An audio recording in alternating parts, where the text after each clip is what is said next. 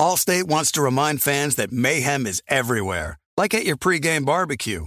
While you prep your meats, that grease trap you forgot to empty is prepping to smoke your porch, garage, and the car inside.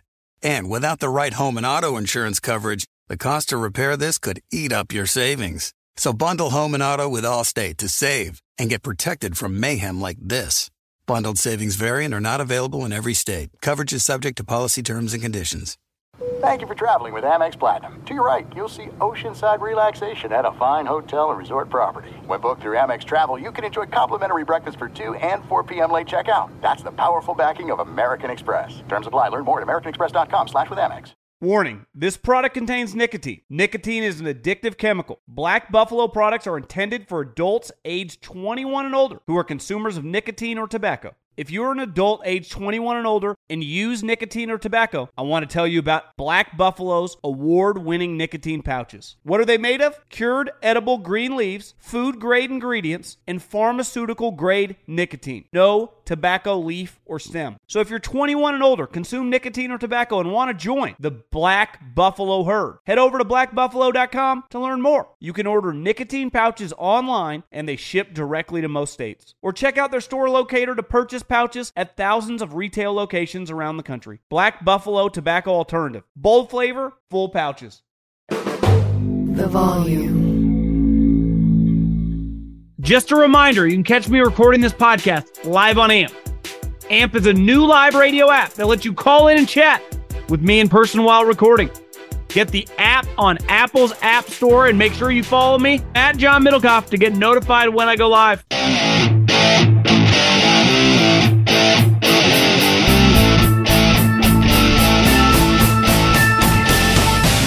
What is going on, everybody? John Middlekauff, Three and Out Podcast. How are my people doing? Thursday night, after the 49ers beat the Giants to go to 3 and 0 and well establishing themselves right there with the Cowboys as probably the best team in the NFL. The Giants struggling at 1 and 2 with a tough stretch of football actually coming up. We will dive into. Um, could get ugly before it gets better, I'll tell you that much with the New York Football Giants, but uh, you know, semi entertaining football game that w- we will dive into, as well as the Dallas Cowboys have a devastating injury at practice today. We will talk about that and uh, a certain coach that, if they lose come Sunday, might be fired by Monday. And I think many of you probably know who that is, but talk about must win in late September. The Chargers better figure out a way to beat the Vikings come uh, Sunday morning. So we will talk about that as well as my man Stuckey, talk a little gambling, picks for this weekend, college football, incredible slate, probably better than the NFL. So we talk about any uh, some of the bigger college football games and the lines, as well as his favorite plays come Sunday. You want to get your gamble on. I was kicking myself last week when I didn't hammer, hammer the Florida Gators over Tennessee and they cruise to a victory. Stuckey knows what he's talking about when it comes to college football and the NFL. Uh, he's five and three right now, so my my man's my man's starting strong. So you want to make some money? Listen to Stuckey. Let's rock and roll, baby. Before we dive into the game, because I got some takes on the game. Do you want to go to a game, an NFL game, a college game? You want to go see prime time? Do, do you live somewhere on the West Coast? You want to see Deion Sanders? Well, here's what you do: you grab your smartphone and you download this app. The app goes by Gametime. They happen to be the official ticketing app of this podcast. And when you do it, you search the game, the event, the concert, the comedy show you want to attend. They got interactive uh, maps of whatever venue you are attending, and you can tell by the prices, and you get a pair of tickets. And when you do, when you first sign up, you use the promo code, happens to be the greatest name ever uttered, J O H N, promo code John, and you get $20 off your first pair of tickets. Cannot recommend them enough. I've used them for everything concerts, games, Hell, I, I would have gone to see Caleb Williams this week if I wasn't going to a wedding on Saturday. So if you want to take a loved one to a game, use the Gametime app, promo code John, $20 off. Let's dive into Thursday Night Football. And uh, I've been born and raised in Northern California. Dad was a diehard Niner fan. The overwhelming majority of people growing up where I grew up, 49er land. They are the equivalent of the Yankees where I'm from. And, you know, I, I came into my own as a sports fan in the early 90s. I, I missed Joe Montana, though I ran into him one time on the street. And if you ever run into a super famous person on the street and you know about their kids, bring up their kids, they'll talk to you. Joe's kid at the time was playing at Washington, gave me a weird look when I said something. And then I said, How's your son doing? He started BSing with me for like 15 minutes. It was sneaky highlight of my life. But I don't remember Joe Montana. I, I grew up on Steve Young. And I, I say to this day, the best team I've ever seen, at least that I was definitely rooting for any sport, beside maybe the Durant Curry Warriors, was the 94 49ers. And, you know, speaking of Deion Sanders, they signed him for the one season and they dominated. They had like 15 Pro Bowlers. I mean, I think legitimately they had 12 Pro Bowlers. They had like 10 or 11 All Pros. They had Deion Sanders in the peak of his powers, as well as Steve Young, who won the MVP, and they cruised at the Super Bowl. They they finally beat the Cowboys. That's the best team start to finish I've ever seen, especially with the 49ers. And I've been watching this team very, very closely since I got out of the league in 2012, 2013 range, right when Jim Harbaugh took over. And I, I think this is the best iteration of the modern day 49ers, right? Clearly, the only question mark this team has Christian McCaffrey is freaking incredible. Their defense is awesome. Deebo Samuel is probably one of the most unique players we've ever seen. George Kittle is still really good. Brandon Aiyuk didn't even play tonight. Eventually, Brandon Aiyuk's going to get a $100 million contract. They have seventh round wide receivers in Jauan Jennings and Ronnie Bell who are good. They have Trent Williams, who's a first ballot Hall of Famer at left tackle. This roster's stupid loaded. They have one question mark, and it's the quarterback. And listen, he's going to get nitpicked because that's the only thing you can nitpick, right? You're not going to be like, well, you know, uh, Nick Bosa could be a little quicker. Fred Warner, his angles as a tackler could be a little better. No, the only thing you have to question is Brock Purdy, who last time I checked does not lose when he starts and finishes the game. Obviously, the Eagle game is the only time that he's ever started that the team has lost. So they are still in the position right? A little like Jimmy Garoppolo, though Brock Purdy is much better than Jimmy Garoppolo. And listen, Brock Purdy's not a top 10 quarterback in the NFL, but neither was Jimmy. And they were rattling off NFC championship games every single year in 2021, 2022. And then they went to a Super Bowl with Jimmy Garoppolo. This guy's better. Now, if you watch tonight, he does leave some things to be desired. And to win in this conference, there are three teams that are on a completely different level than anyone else. And I think we would all acknowledge if th- there is not some combination of Eagles, Cowboys, 49ers in the NFC Championship, something fucking nuts has happened. Like that feels inevitable. It would take like 17 injuries for that not to happen. Hell, the New York Giants, who, like the Pittsburgh Steelers, I was banging the drum. I'm like, I think they're going to be better this year. I mean, we saw the Cowboys and 49ers play them. Uh, the score was a lot to a little when you combine the two. And I would expect the same thing with the Eagles. I thought the talent was going to be a little closer. It's not. They're on a completely different level. And when the dust settles, the Giants still probably win eight, nine games or competing for a wild card spot. And they're not that much different than the majority of these wild card teams. But I think when you look at the 49ers, it's just going to come down to Brock Purdy. And we're going to get to see in a couple weeks when they play the Dallas Cowboys what it looks like listen, it was a struggle last year. I, have said it over and over. It's why I have a lot of respect for the Dallas Cowboys because they came into that game in at Levi Stadium ready to win it defensively. They had a championship defense. Just like last year, the 49ers didn't go to the Super Bowl. They had a championship defense. It comes down to your offense, right?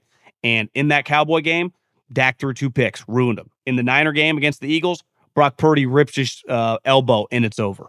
It's all going to come down to which quarterback I don't think even plays the best, plays the most efficient between Brock, Jalen, and Dak. If you're not throwing picks, you're going to win the majority of your games, right? The Cowboys win that game against the 49ers if if Dak doesn't turn the ball over. You see tonight Purdy, who struggles at times, who looks like relative to like top quarterbacks. I think the expectations because his team is so high, but he doesn't turn the ball over. So if you're not going to throw interceptions, like I'm looking at a stat line, I actually think a stat line looks a little bit better than his game. And a lot has to do with their personnel.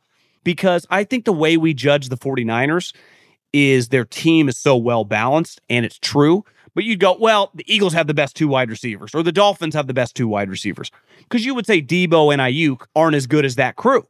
But that's not how I look at it, because really, McCaffrey and Deebo is the crew.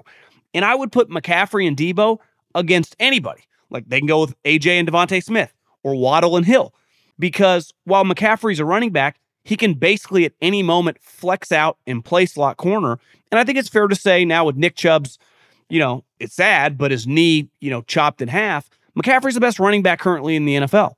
And Deebo is really unlike any player, right? It's just, he's not a normal player. He's basically a hybrid running back, wide receiver who catches, I mean, half his catches are coming on wide receiver screens like it's college, but he takes like a third of them 40 yards. And then he can take a slant. He can break like six tackles, do a 360 around a guy. He's just not a normal player, right? And he was in a crew of guys like two years ago when they all wanted contracts. AJ Brown, DK Metcalf, and Deebo Samuel all got paid. AJ Brown and DK Metcalf are true outside wide receivers. Deebo's a hybrid right? And, and Christian kind of is too. And they also have George Kittle. They have Brandon Aiyuk. Their offense is just elite. And I was thinking about it today. And listen, I'm no Bill Belichick historian. And trading in the NFL has never been like the NBA or Major League Baseball, where star players have consistently been traded in season. It's happened forever in my life in baseball, right? A CC Sabathia, a Verlander, whoever get traded in the middle of the season. Either their team knows they can't resign the guy, or they just get the prospects or whatever. It really happened probably in the last half decade that has been very consistent. Quote unquote, star players get traded in the middle of the season. That I can remember Von Miller because of the outcome. You could argue arguably one of the best trades of all time. They traded for a pass rusher. I think they gave a second and a third. They, you know, Broncos ate a bunch of money and he had a sack week 17 in every playoff game and they won the Super Bowl. But the difference of him and Christian McCaffrey, who tonight ties a 49er record for 12 straight games with a touchdown. The guy that he tied happens to go by the name Jerry Rice. so McCaffrey, as a 49er, has been a Hall of Fame level player. I mean, he just has. And everyone would agree. I'm not saying he's a Hall of Famer, but as a 49er, it doesn't get any more elite than he's been. And the difference between the Von Miller trade, which did net them a Super Bowl. Von Miller, when the season ended, went to Buffalo because they offered him 50 plus million dollars guaranteed. Christian McCaffrey is not only was under contract for several years. And listen, Kyle Shanahan, who's gone on record, his favorite player as a kid was Christian McCaffrey's dad. Like Christian McCaffrey, whenever he does come up for free agency, we can talk shit all we want. And trust me, I'm guilty of this. And guilty is probably the wrong word. I feel good about the evidence when I, I, I don't even want to say talk down, but support teams for not giving big contracts to running backs. That will not be the case with Kyle Shanahan and Christian McCaffrey. I'm not saying it'll be the right move in a couple years. Whenever he pays him, he will pay him. Christian McCaffrey, if he's healthy, is not going anywhere. Kyle Shanahan, if Christian McCaffrey was crack, Kyle Shanahan would be a crack addict. I texted about five people that tonight because Kyle said last week he didn't even realize McCaffrey never came out of the game. Now, he made a conscious effort tonight to rotate other backs in. That guy's addicted to Christian McCaffrey, and rightfully so. I mean, I, I since I've got it out in the league, I, I just have opinions on players, but I watch a ton of college football. And when I, you know, say something about a guy, for the most part, I, I've watched them play a ton of games. And I watched Christian McCaffrey's college career, and I underestimated how good he was going to be as a running back. I thought, you know, I think he'll inevitably be and kind of transition to be more like an Edelman, Welker, like an elite slot receiver than a true between the tackle running back. And one thing, and listen, I've talked to this guy several times about this. He went on record the moment he was coming out and he pounded the table forever.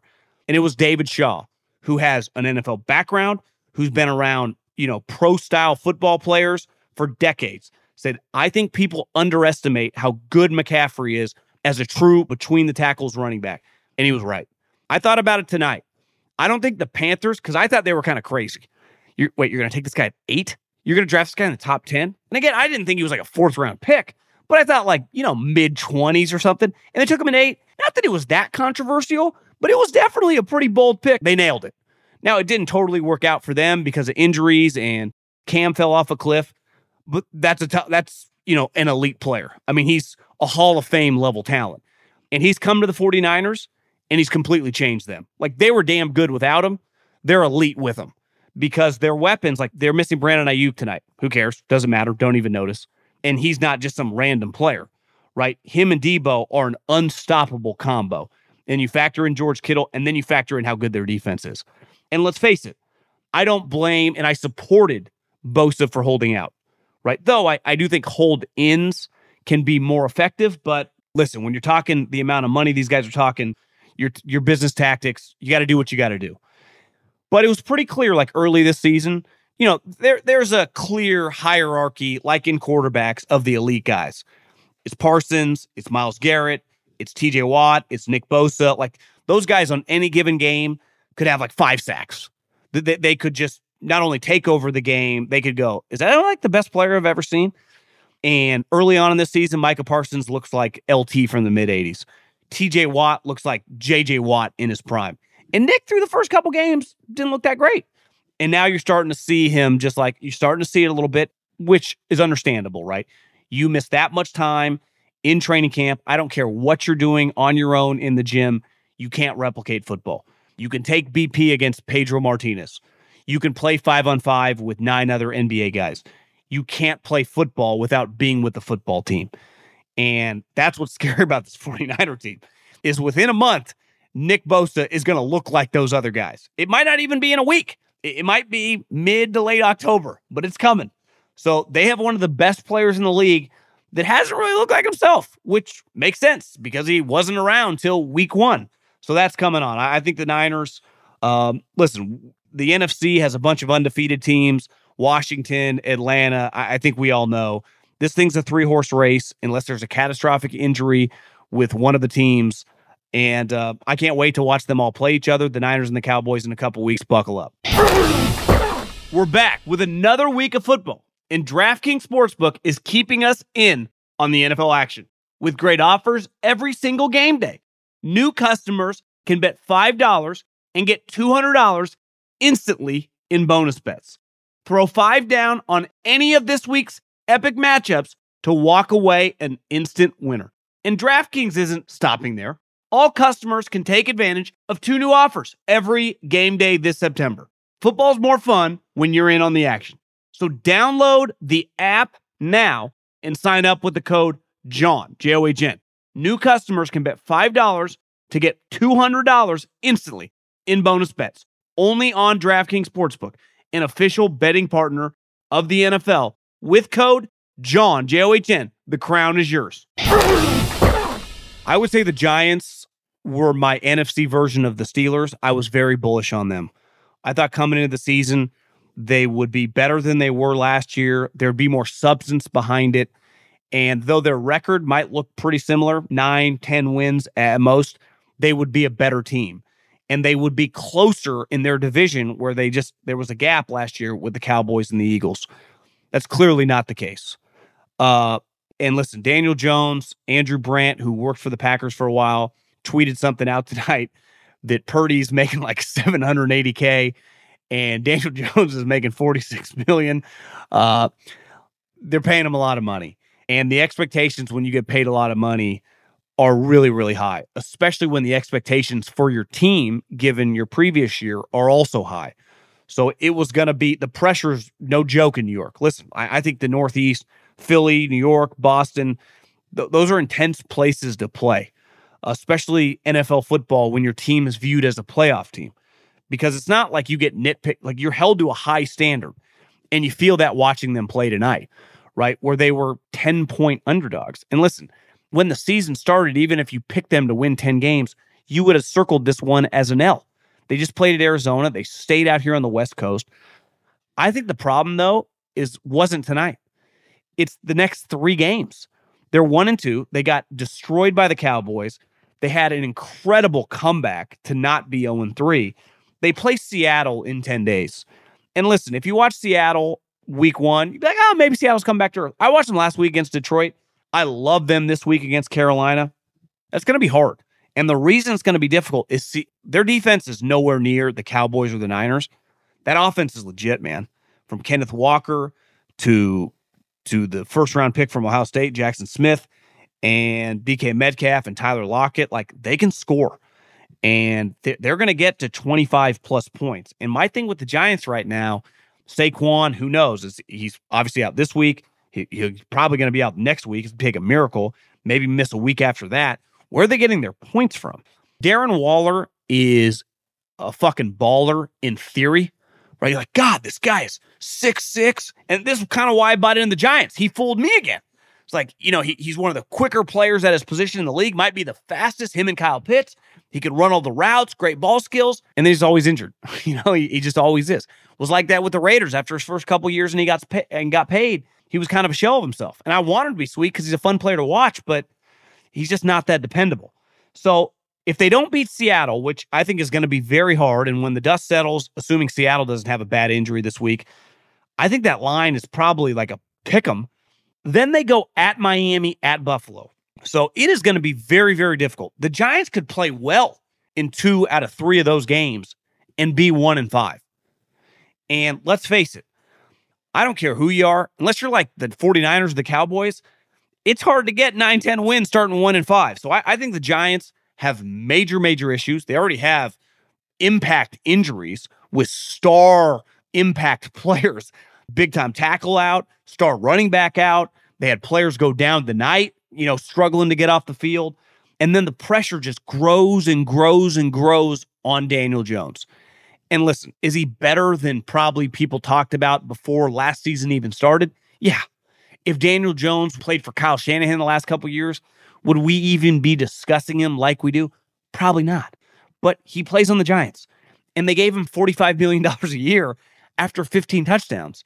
And it's win loss stat doesn't directly correlate with the quarterback, right? It's like they're not a tennis player or a golfer, but most good quarterbacks win a lot of games.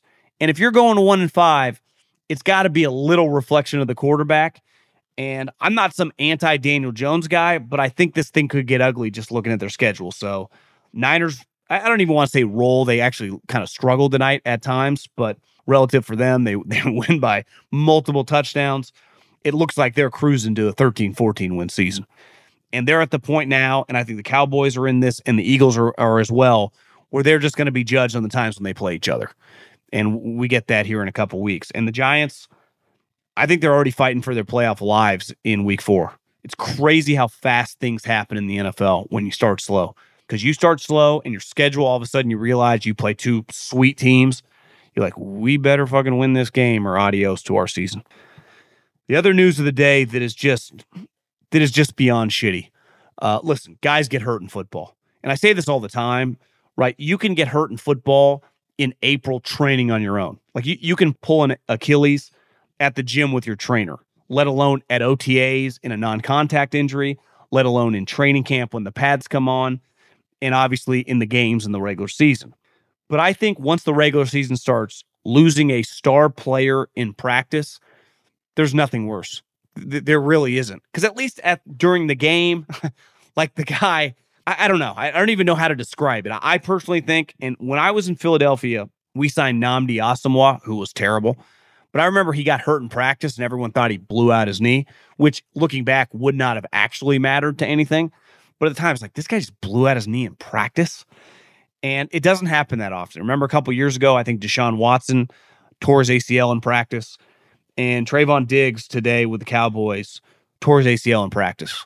I think their center got hurt as well, but Diggs is clearly out for the season. And, you know, it's well documented how many plays the guy has made since he came in the league. I think he has 18 picks. I saw a stat today on uh, PFF so far this season. He's, you know, he's he's been awesome. Now, granted, they've they've dominated two games against the Giants and the Jets, but that sucks and that hurts. Uh, I, I don't think it derails their chances to be a NFC champion or to be a Super Bowl contender, but that is a big blow. And, you know, every team, the Eagles, the 49ers, and the Cowboys specifically, have a core group of, they have more of them than everyone else, you know, eight to 10, like easily could be legit Pro Bowlers, not the fake Pro Bowl, not, not like Tyler Huntley Pro Bowl, because some dudes in Maui with his family. Like, no, I went to the Pro Bowl because I'm the one of the best players at my position. And the Cowboys, Niners, and Eagles have a lot of them. And when you lose guys like that with torn pecs, torn ACLs, whatever for the season, it's one thing to roll. It's guys get hurt. right? Lane Johnson got hurt last year. Aiyuk's hurt right now. It, it happens. It's another thing to lose the guy. It's like he's not coming back. And a guy like that who's just such a playmaker, and I know it was, I think two years ago, they just paid him a bunch of money. I think they gave him $40 million guaranteed. He was well worth it. I, I'm a big believer at corner and playmakers, right? I Not everyone's going to be Deion Sanders or Darrelle Revis. They're going to be like, oh, they're just going to shut the guy down for 60 minutes. That's not most guys. Mo- most guys, even the good players, give up plays. Remember a couple years ago, it was like, well, he gives up a lot of plays. Like, he also has seven turnovers, right? He has eight picks. four of them are pick sixes. Like I live with playmakers. I think the same thing with quarterbacks. It's like, well, he has 11 interceptions on the year. Well, he also has 40 touchdown passes. So I will take the good if there's a little bad. And Diggs brought a lot of good. And I do think there's something, there'll be a rallying cry and they'll be fine. I mean, I, who they play? They play the Cardinals this week but that that hurts. And I, I can't even imagine that vibe at practice. I think Dak Prescott told like Ed Werder before the news became official, like we're just we're praying for him. Like they they know. And sometimes, remember it happened to Kelce a couple weeks ago, goes down in practice, and by the next day, Schefter had been right had been tweeting like they had feared that it might be a season-ending injury. No one's sleeping well. This one happened pretty fast, and they had the news. And this this hurts. It, it really does. And uh, listen, I a lot of people love to hate the Cowboys and always push back. They haven't made the NFC Championship in 25 years, and I, uh, facts are the facts. But this team, and I even thought last year, is a fun watch. Like if you like football, and I grew up hating the Cowboys, I'm kind of indifferent now. Like I'm sorry, Mike McCarthy's their head coach. Like Micah Parsons, one of my favorite players. Like I, I, I find Jerry Jones entertaining, but I get if you're an Eagles fan even most Niner fans I know are kind of don't care. Actually, the Packers kind of became the Niners' rival. I, I totally understand it with the Eagles and the Giants, but I, I do think this Cowboy fan, uh, team, if you are a fan of football, is an enjoyable watch. They have an old school vibe to them. They fucking destroy people when they tackle them, and they make a ton of plays on defense. And call me a sap for like 1990 and 1980 football, but I, I still enjoy watching defense. I don't want to watch every single game be 38 to 34. And losing a guy like this is just hard to come back for. And one other thing for Sunday, the Chargers play the Vikings. And not in a million years, and I've said this the last two seasons. I said, listen, I, I I'm not going to pick this team to win the division, though they have the capability because of their head coach. But I'm never going to act just because I think their head coach is terrible and a complete phony and a fraud that they're going to win four games. I, I understand the way the sport works. Their quarterback's too good. The talent around on uh, defense as well is too good. This team can just walk to 10, 11 wins. And two years ago, they lost to the Raiders on week 17, where they should have won that game. And then last year, obviously, they made the playoffs and blew a terrible second half lead to Jacksonville. But not in a million years would I said, yeah, the Chargers aren't going to make the playoffs and not even just not make the playoffs, but it's this like a six win team? And it shows you the impact of a head coach. And I'll talk about it with Stuckey. I talked about it, I think, last week. If you could flip flop the two coaches, Mike Vrabel and Brandon Staley, one just on the entire season, I think a lot of people would pick the Chargers, especially the Chiefs are just kind of up and down this season, to win the division. Like they, they'd win 13 games the Chiefs would win 12. Instead, the Chiefs are going to roll to the AFC West. And the Titans, who listen, God love them, and I kind of wrote them off. They're just going to be around. Why? They have a superstar head coach. And the Chargers aren't just 0 2. I think if they were to lose this week, which is definitely on the table, because anytime Brandon Staley is your head coach, you could play the 85 Bears or you could play the Hue Jackson Browns. You might lose. And I think if they lose and they go 0 3 to the Minnesota Vikings, too, it, it'd be one thing. It's like, hey, you're playing the Chiefs in Kansas City. You're playing Minnesota, who is 0 2, but also it feels like they're destined to not be that good this year. I think he gets fired by Monday. And I think you have to fire him by Monday because one, most 0 3 teams, and a lot of these stats now 0 2, 0 3 teams, we have seven teams now, each conference in the playoffs. So the old stats you almost have to throw out the window. And we've only been doing this for what, two years? we haven't been doing this very long. Yeah, two years. Because two years ago it was Rams. We've had we only had the Monday Night Football game two years in a row. Cowboys, Tampa, and the Rams, Arizona Cardinals. So the, the stats with that, like I think we have to need a larger sample size. Maybe in 10 years we go, hey, if you go 0 and 3, you're this likely to make the 17 playoff. I don't think you're dead when you have a Justin Herbert or a Joe Burrow.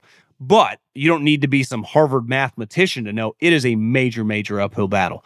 The other thing is, if you're the Chargers and you just invested all this money, and listen, you know where I stand on the owner, you're not going to pay that guy that much money without someone saying to him, we can't go continually year after year with an average coach.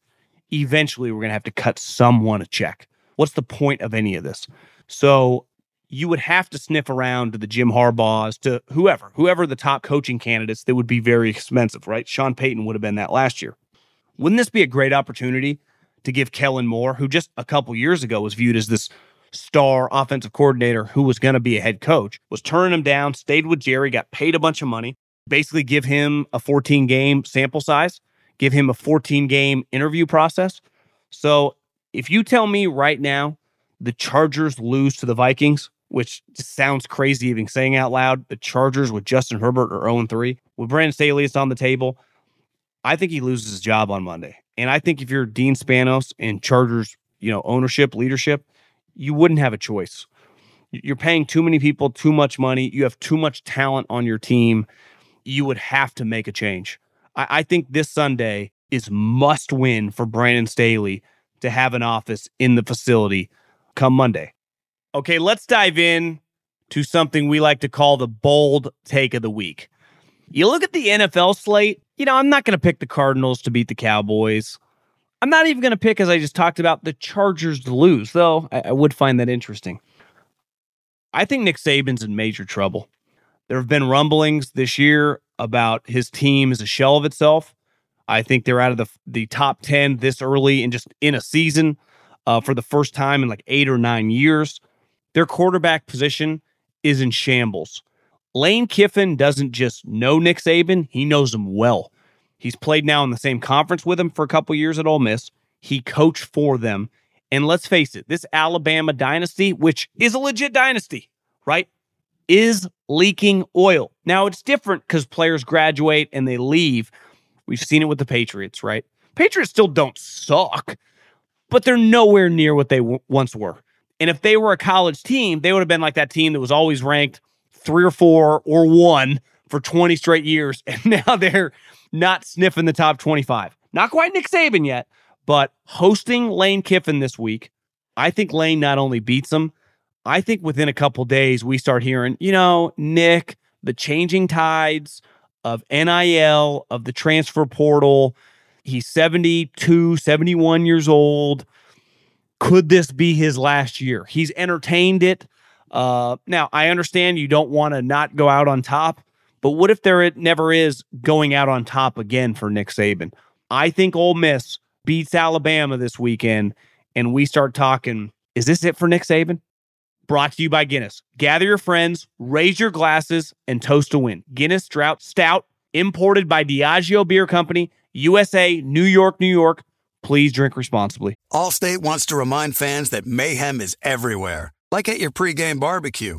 While you prep your meats, that grease trap you forgot to empty is prepping to smoke your porch, garage, and the car inside. And without the right home and auto insurance coverage, the cost to repair this could eat up your savings. So bundle home and auto with Allstate to save and get protected from mayhem like this. Bundled savings vary and are not available in every state. Coverage is subject to policy terms and conditions. When you're hiring for your small business, you want to find quality professionals that are right for the role. That's why you have to check out LinkedIn Jobs. LinkedIn Jobs has the tools to help find the right professionals for your team faster and for free. LinkedIn isn't just a job board, they help you hire professionals you can't find anywhere else. Did you know 70% of LinkedIn users don't visit other leading job sites? LinkedIn's the only one I use. On LinkedIn, 86% of small businesses get a qualified candidate within 24 hours. Hire professionals like a professional on LinkedIn. LinkedIn is constantly finding ways to make the process easier. They even just launched a feature that helps you write job descriptions, making the process even easier and quicker. Post your job for free at linkedin.com slash J-O-H-N. That's linkedin.com slash J-O-H-N to post your job for free. Terms and conditions apply. eBay Motors is here for the ride. You know what I remember about my first car? Is at the moment I got it, I wanted to improve it. Because like most 16-year-old kids, you don't exactly get a luxury automobile. So you look at it, you go, well, I need to add some speakers. I need to tint out the windows. I need to make this thing the coolest car possible so I can cruise around town with all my buddies, waving at the babes, and enjoy myself. So, my favorite part of car culture when I was young was definitely the subwoofers in the back of the car. And uh, we built the boxes from scratch, had multiple 12 inch subs, and you could hear me coming from a long, long way away. With over 122 million parts, you can make sure your number one ride or die stays running smoothly. Brake kits, LED headlights, roof racks, bumpers, whatever your baby needs, eBay Motors has it. And with eBay Guaranteed Fit, it's guaranteed to fit your ride the first time, every time, or your money back. Plus, at these prices, you're burning rubber, not cash. Keep your ride or die alive at ebaymotors.com. Eligible items only, exclusions apply.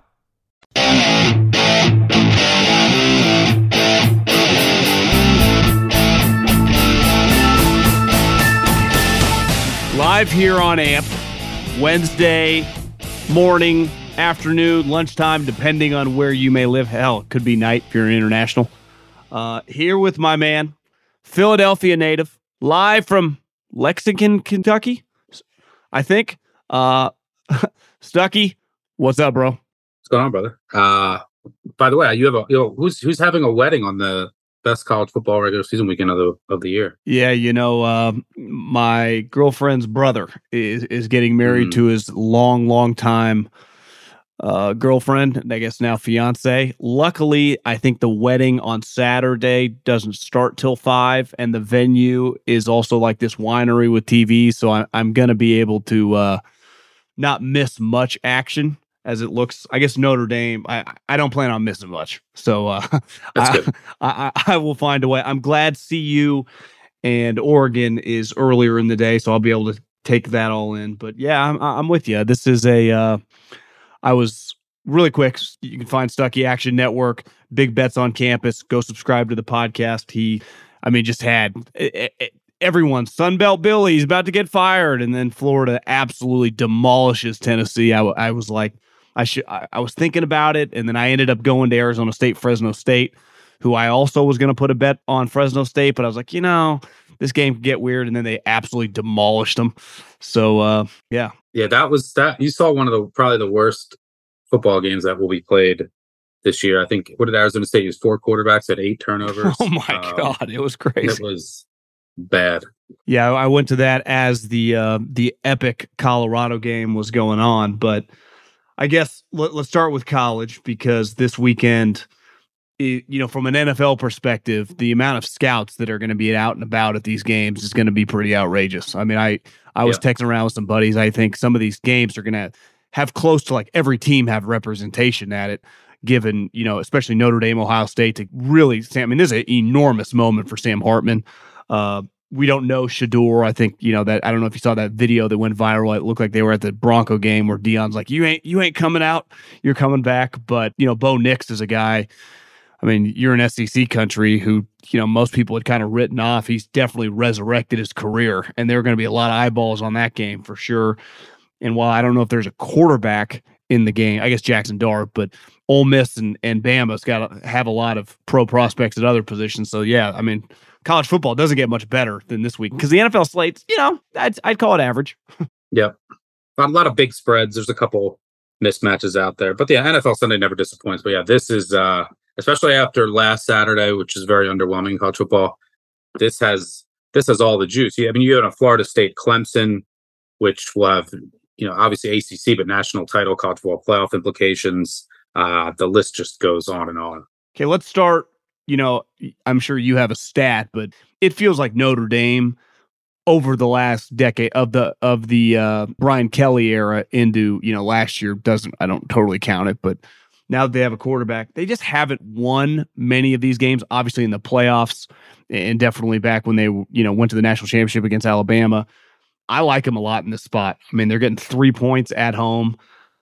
I don't know about you, but that's, I mean, Saturday and Sunday, probably my favorite bet of the week. And I, I, think Notre Dame, I think has a chance to be really, really good. I don't know, compete to win the national championship. Like, can they beat Georgia?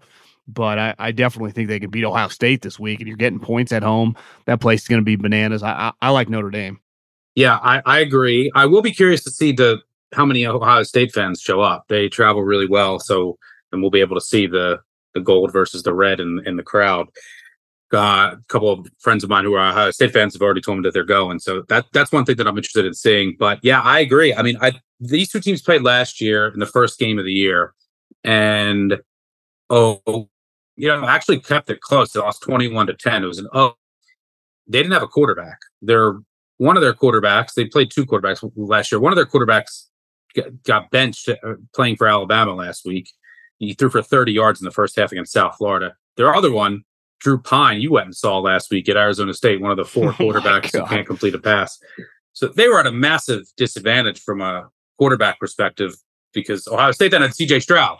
So you're talking number two overall pick and two guys who couldn't throw a birthday party.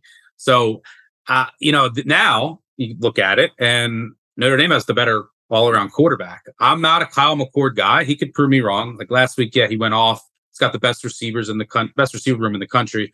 But Western Kentucky's defense is way down. They gave up 400 yards rushing to South Florida. They lost a bunch of really good players from last year's team. They're going to get carved up by any good offense. Just a complete talent mismatch. And by the way, the, the Ohio State offense looked very underwhelming against Youngstown State and Indiana before that. So, yeah, I mean, I have the home dog here with the better all around quarterback, the experienced quarterback going up against, you know, a, a kid who's getting his first dose of a real defense in a hostile environment. And if, look, the Ohio State receivers, Egbuka, uh, Marvin Harrison Jr. is going to be ridiculous in the NFL. They're great, but Notre Dame has one of the best cornerback duos in college football in Morrison and Hart. And last year, they actually held Stroud and that passing attack in check. And that was Morrison's first ever start in college. And Hart was banged up, wasn't 100% healthy.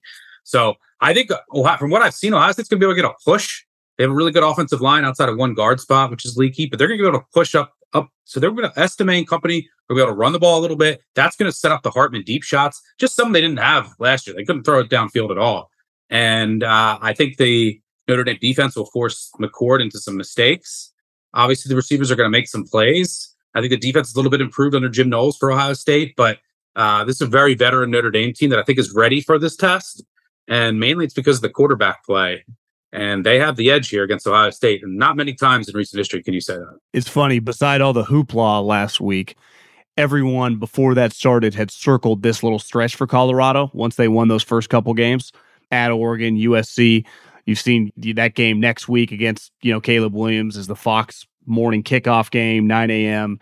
10 million people just watched last week.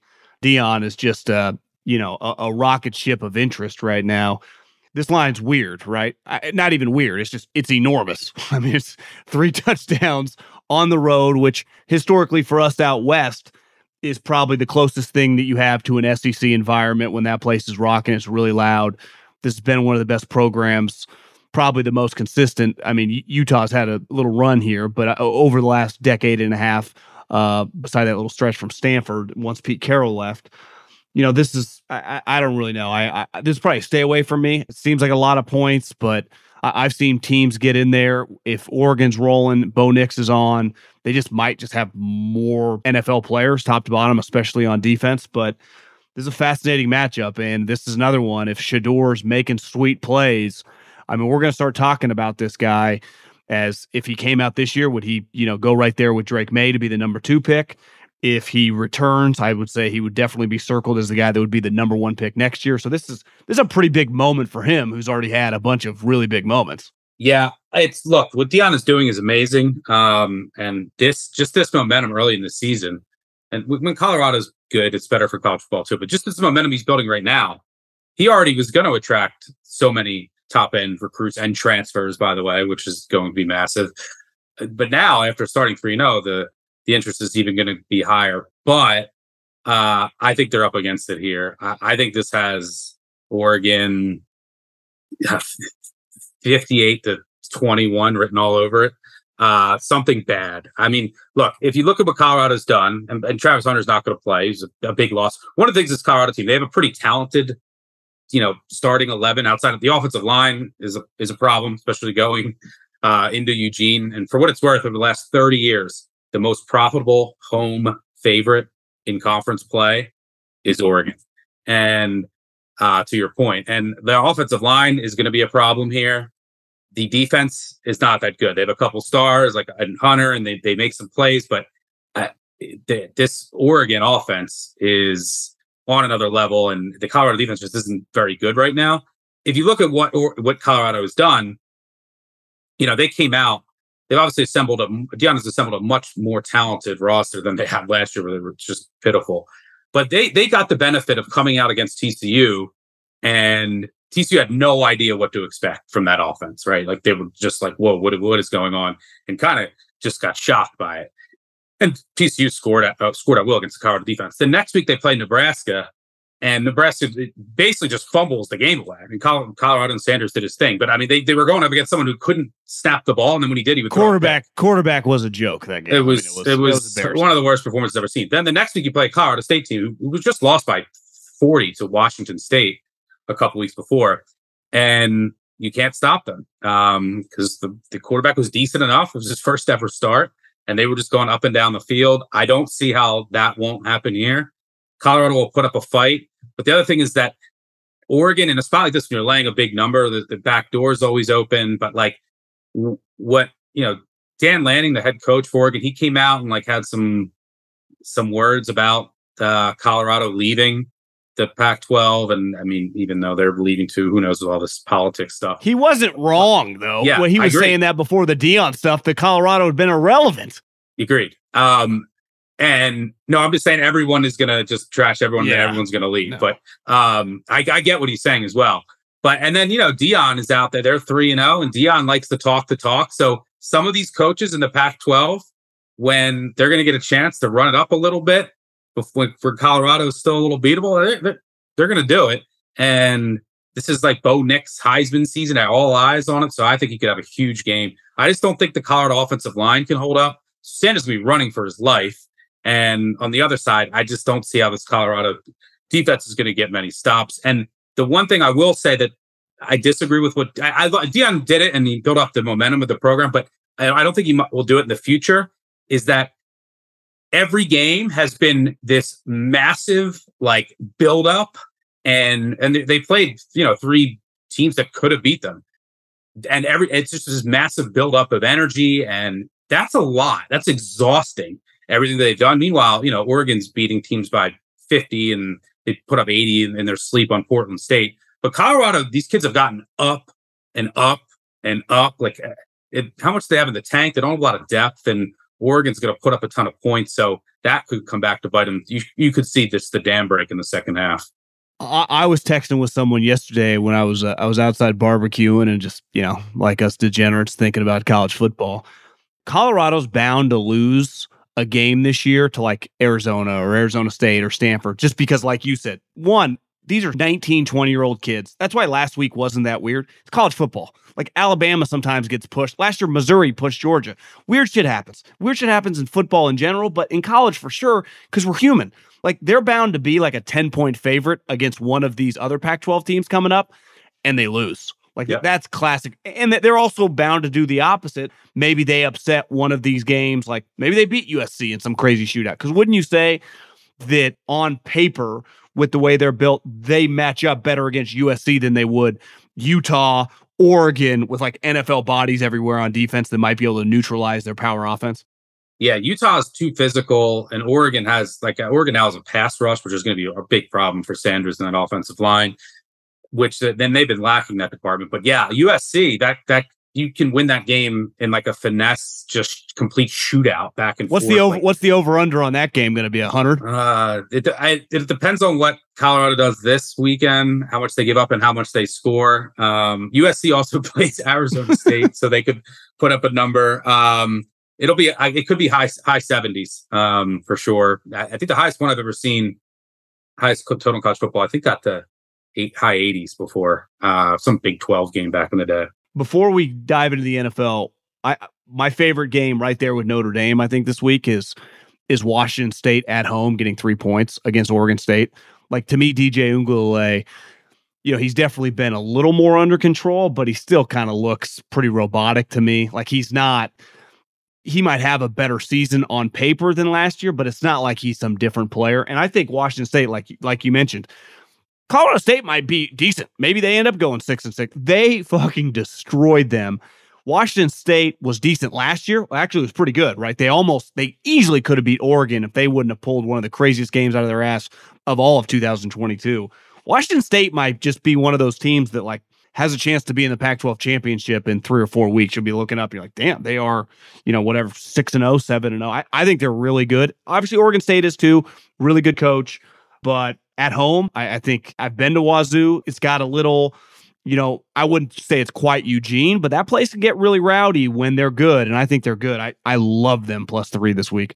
I think they've covered. They have the longest home cover streak on the Palouse in the country.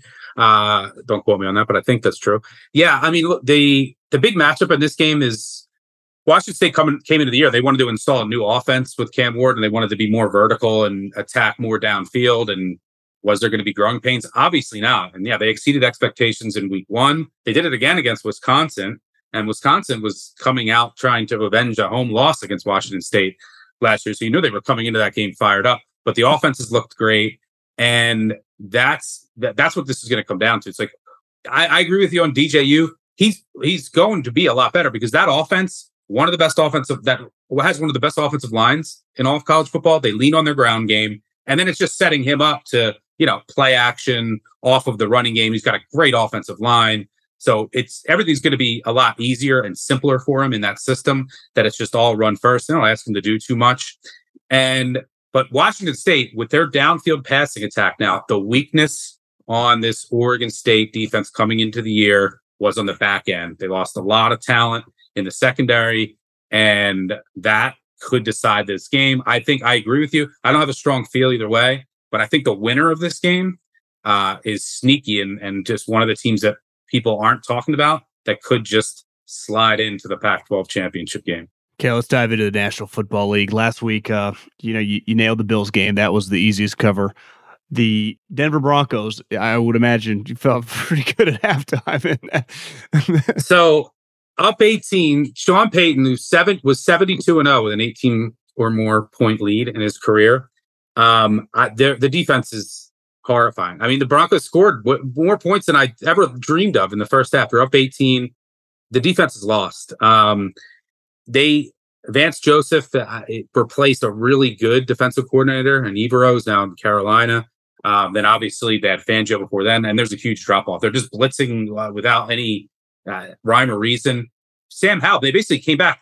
They just ran screens, and Denver never adjusted. Sam Howell went eight of eight for 138 yards on screens in the second half, and uh, the, the, yeah, the the defense has let Denver down. Surprisingly, the offense has actually been pretty good. Russ has looked a lot better and more play action. And yeah, the Denver secondary, they've one really good elite corner in Patrick Surtain, one corner who I don't know if he might get cut this week. And then their safety situation, get, they lost Sterns, who's supposed to be a big player this year for the season. Kareem Jackson gets thrown out for targeting. They bring in a rookie. He gets hurt. They got to move a slot back to safety. He gives up the what, what was the game winning touchdown. I write it off. And then they get a Hail Mary, bring me right back in, and then don't get the two point conversion. Um, so yeah, that was unfortunate, but uh, yeah, I, I thought the Denver defense would be better against Sam Howell than it was. They just didn't adjust. And then it was my own fault for trusting Zach Wilson, but I don't even put all the blame on him for that game. Everyone knew he's terrible.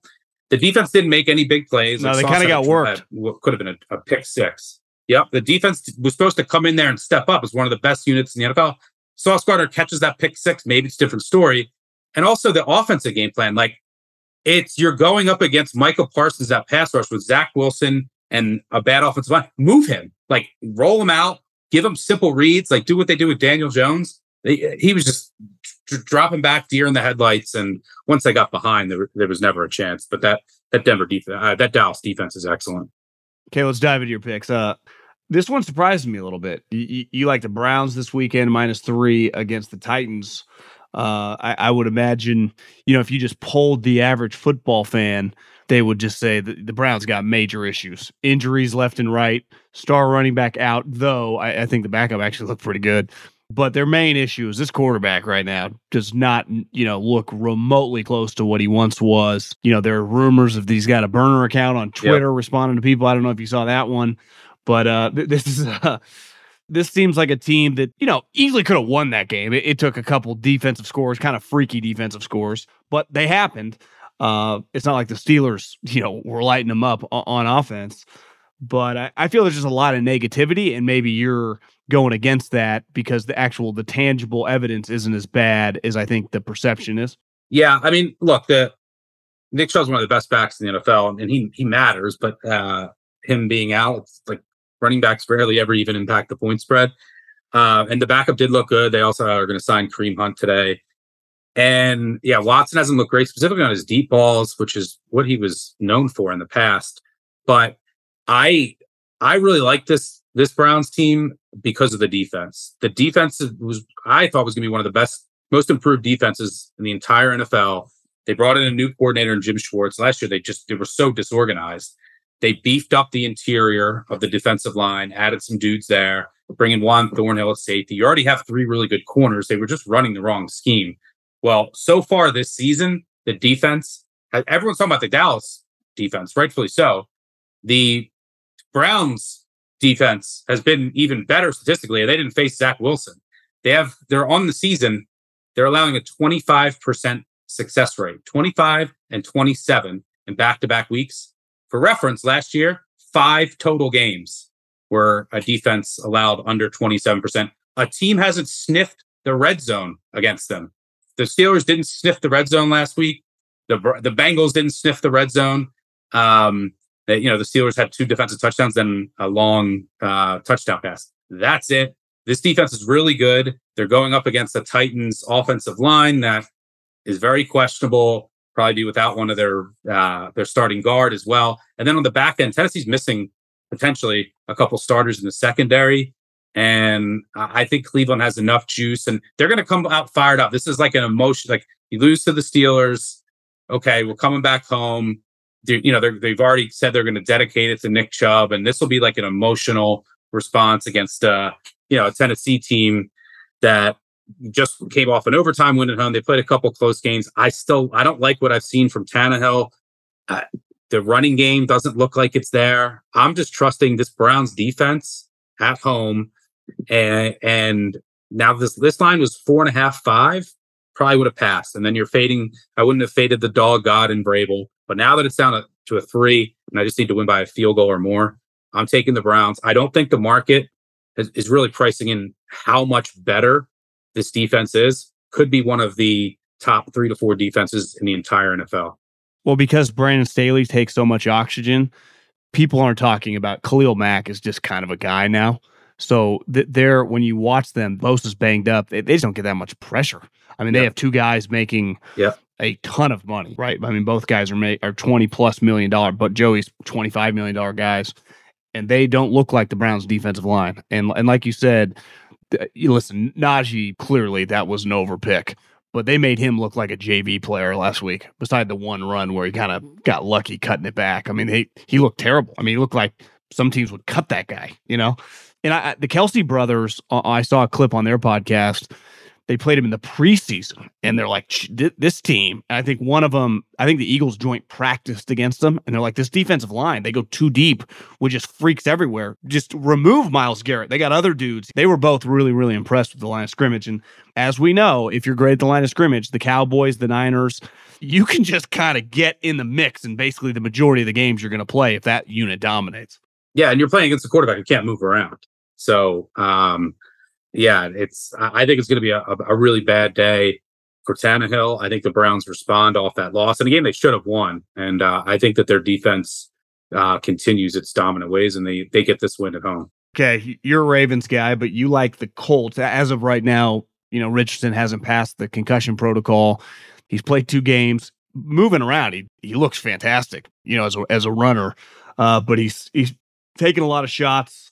I, I, take it you like him regardless who starts at quarterback with, with this big of a line. Yeah, I, I like. I'm assuming Minshew is going to start. Like, why? I mean, you, you probably you're going to be cautious with Richardson, and from what I've read, he's going to be out. But if he does play, I don't mind it. He's looked better than I thought, but he's still limited as a pass. He hasn't attempted a pass that has gone more than uh, 20 yards downfield. So like, there's just there's nothing being attempted downfield when he's in the game.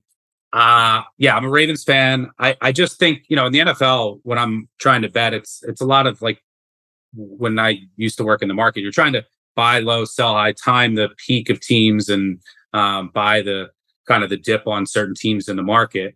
And the Ravens have looked really good. Lamar Jackson getting the ball out super quick this year under Todd Monken. His passing numbers are looking better.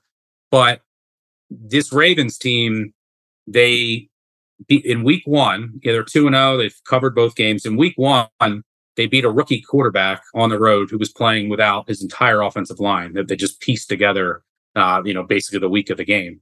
And then last week they go to Cincinnati and win, but Burrow is just the he can't really throw the ball. Shell um, himself, yeah. Shell himself. So like those two wins are not as impressive, and I'm a Ravens as they as they looked on paper. So I think you're getting an inflated number. Look, and now you're coming back off that Cincy win. You got Cleveland next week. A little bit of a sleepy spot. Could be some big weather here, winds, and so this could be an ugly game.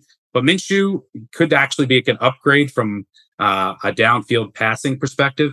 And the most important thing here is, I, and I've liked the, the Colts offensive line, which has been really bad the past couple years. They've been good this year. The Colts defensive line has looked really good. And that's important because the Ravens are still probably going to be without their starting center, their starting left tackle.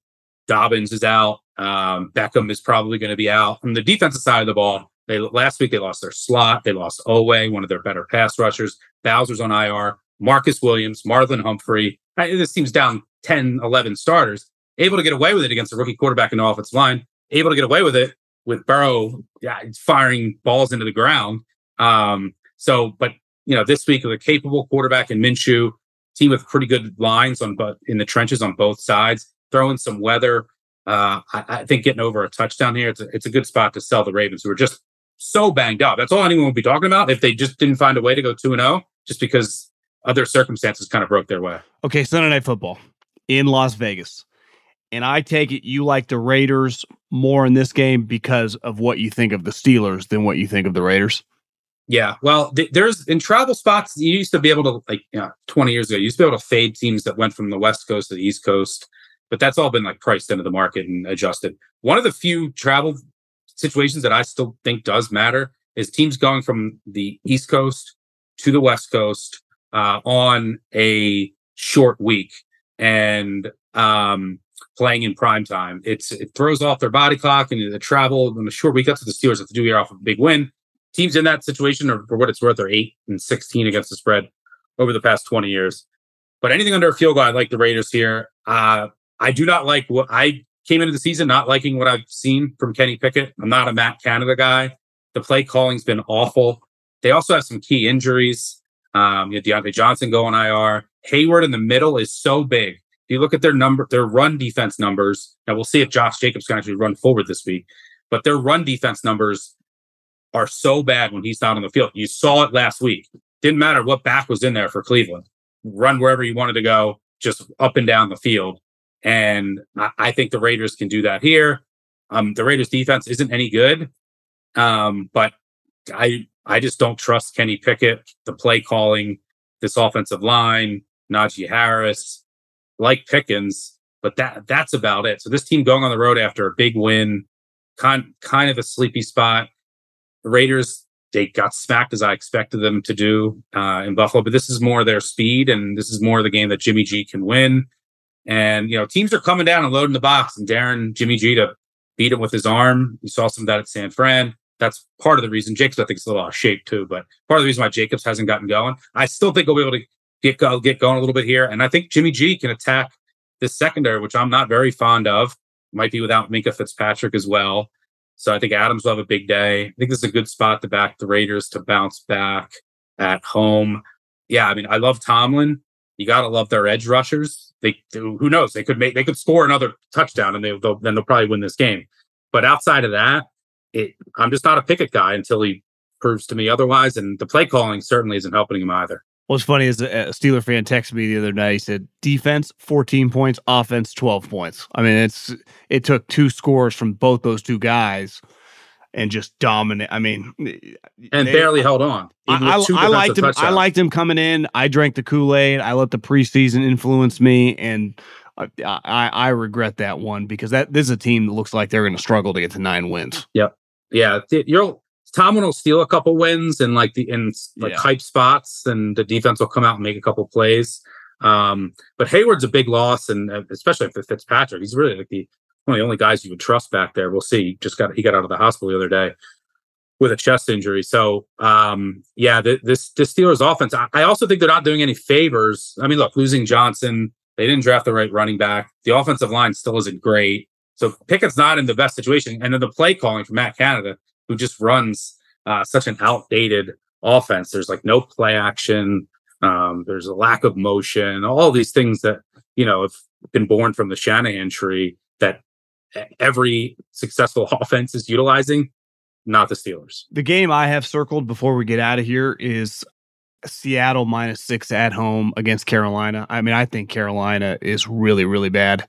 Uh, I went for a walk when it was 20 to 9 because the other game was at halftime and I came back and somehow it was 2017. I rewatched the drive. I mean, they, they hit like a fourth down play. Obviously, the two point play was kind of lucky. I mean, I, I, I'm just not buying into Carolina. I actually think rewatching week one, the Seattle Rams game that Geno wasn't as bad as his numbers. And then obviously week two, I thought Geno looked pretty good.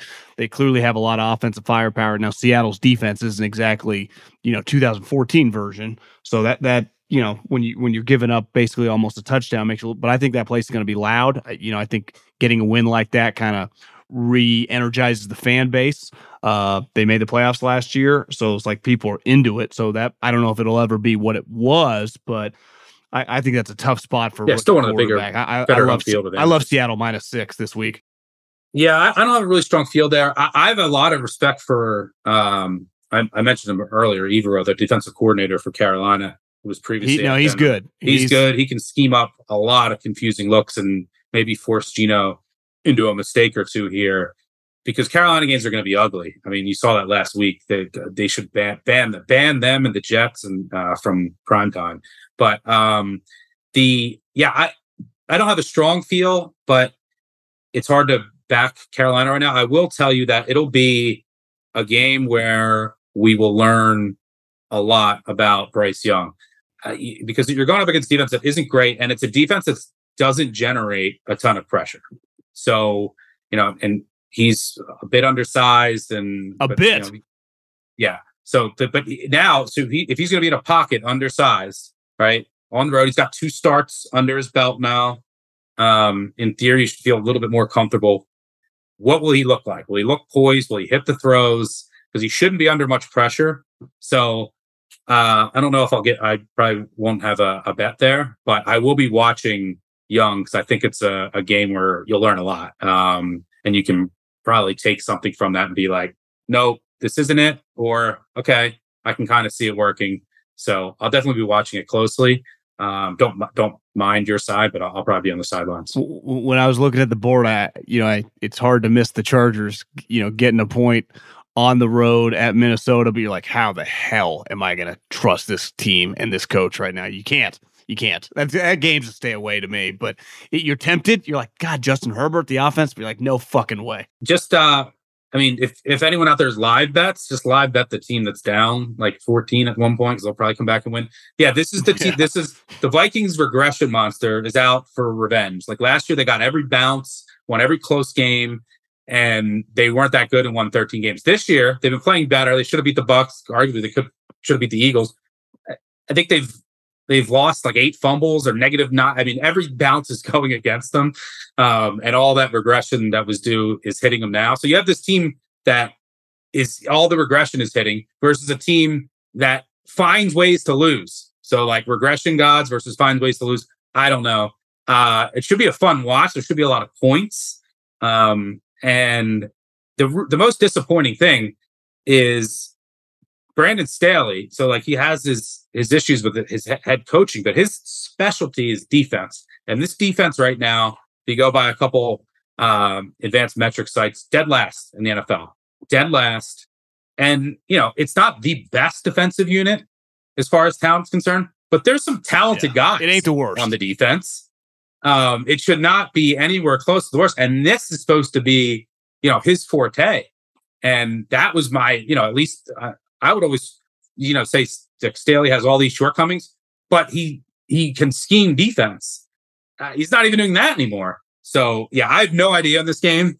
Um, just uh, if whoever's down, live bet them, and then when they go up, live bet the other team. It's probably going to be it's probably good. Try to go to overtime. Maybe bet overtime, yes. But that one should be a fun watch. I have no idea what's going to happen in that. Game. I think if Staley loses, there's a chance that he's Gonzo come Monday morning because they need a spark. They they wouldn't write off the season just yet. Maybe they give basically Kellen Moore a whatever a 14 game interview essentially.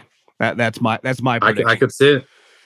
Uh, yeah, though I'm yeah, not I mean, predicting go, them to lose. I, I, I got no clue what's going to happen. Wouldn't shock me either way. I mean, I could see Cousins throwing four touchdowns. I could also see the Chargers beating them by two touchdowns. Yeah, you know, it's hard to. Yeah, it's this this game's probably the biggest wild card of the weekend. Yeah, uh, I, I will say that the if you look at if you start zero oh and three, yeah, if you don't get a spark in the AFC, it it starts to get ugly and scary quick and I mean, 0 and 3, I think teams that start 0 and 3, I think 2% have made the playoffs over the past 10 years. And then you're, you know, you have the, all the teams in the AFC North. and someone from the AFC South is going to make it.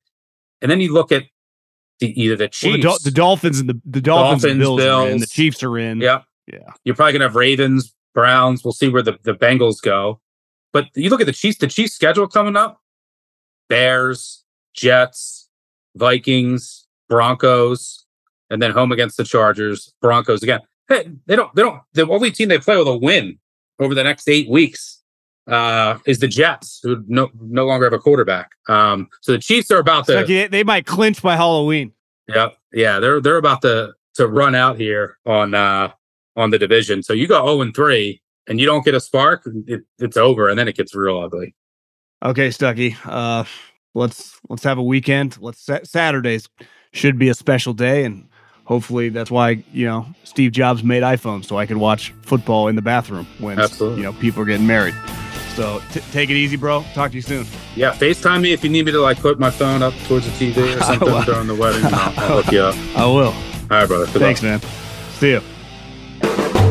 The volume. Allstate wants to remind fans that mayhem is everywhere, like at your pregame barbecue. While you prep your meats, that grease trap you forgot to empty is prepping to smoke your porch, garage, and the car inside. And without the right home and auto insurance coverage, the cost to repair this could eat up your savings. So bundle home and auto with Allstate to save and get protected from mayhem like this. Bundled savings variant are not available in every state. Coverage is subject to policy terms and conditions. Looking for an assist with your credit card, but can't get a hold of anyone? Luckily, with 24 7 US based live customer service from Discover, everyone has the option to talk to a real person anytime, day or night. Yep, you heard that right. You can talk to a real human in customer service anytime. Sounds like a real game changer if you ask us. Make the right call and get the service you deserve with Discover. Limitations apply. See terms at discover.com slash credit card.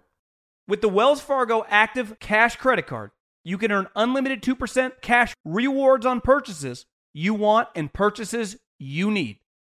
That means you earn on what you want, like trying out that new workout class, and 2% cash rewards on what you need, like a foam roller for your sore muscles. That's the beauty of the Active Cash credit card. It's ready when you are with unlimited 2% cash rewards. The Wells Fargo Active Cash credit card. That's real life ready. Terms apply. Learn more at wellsfargo.com slash activecash.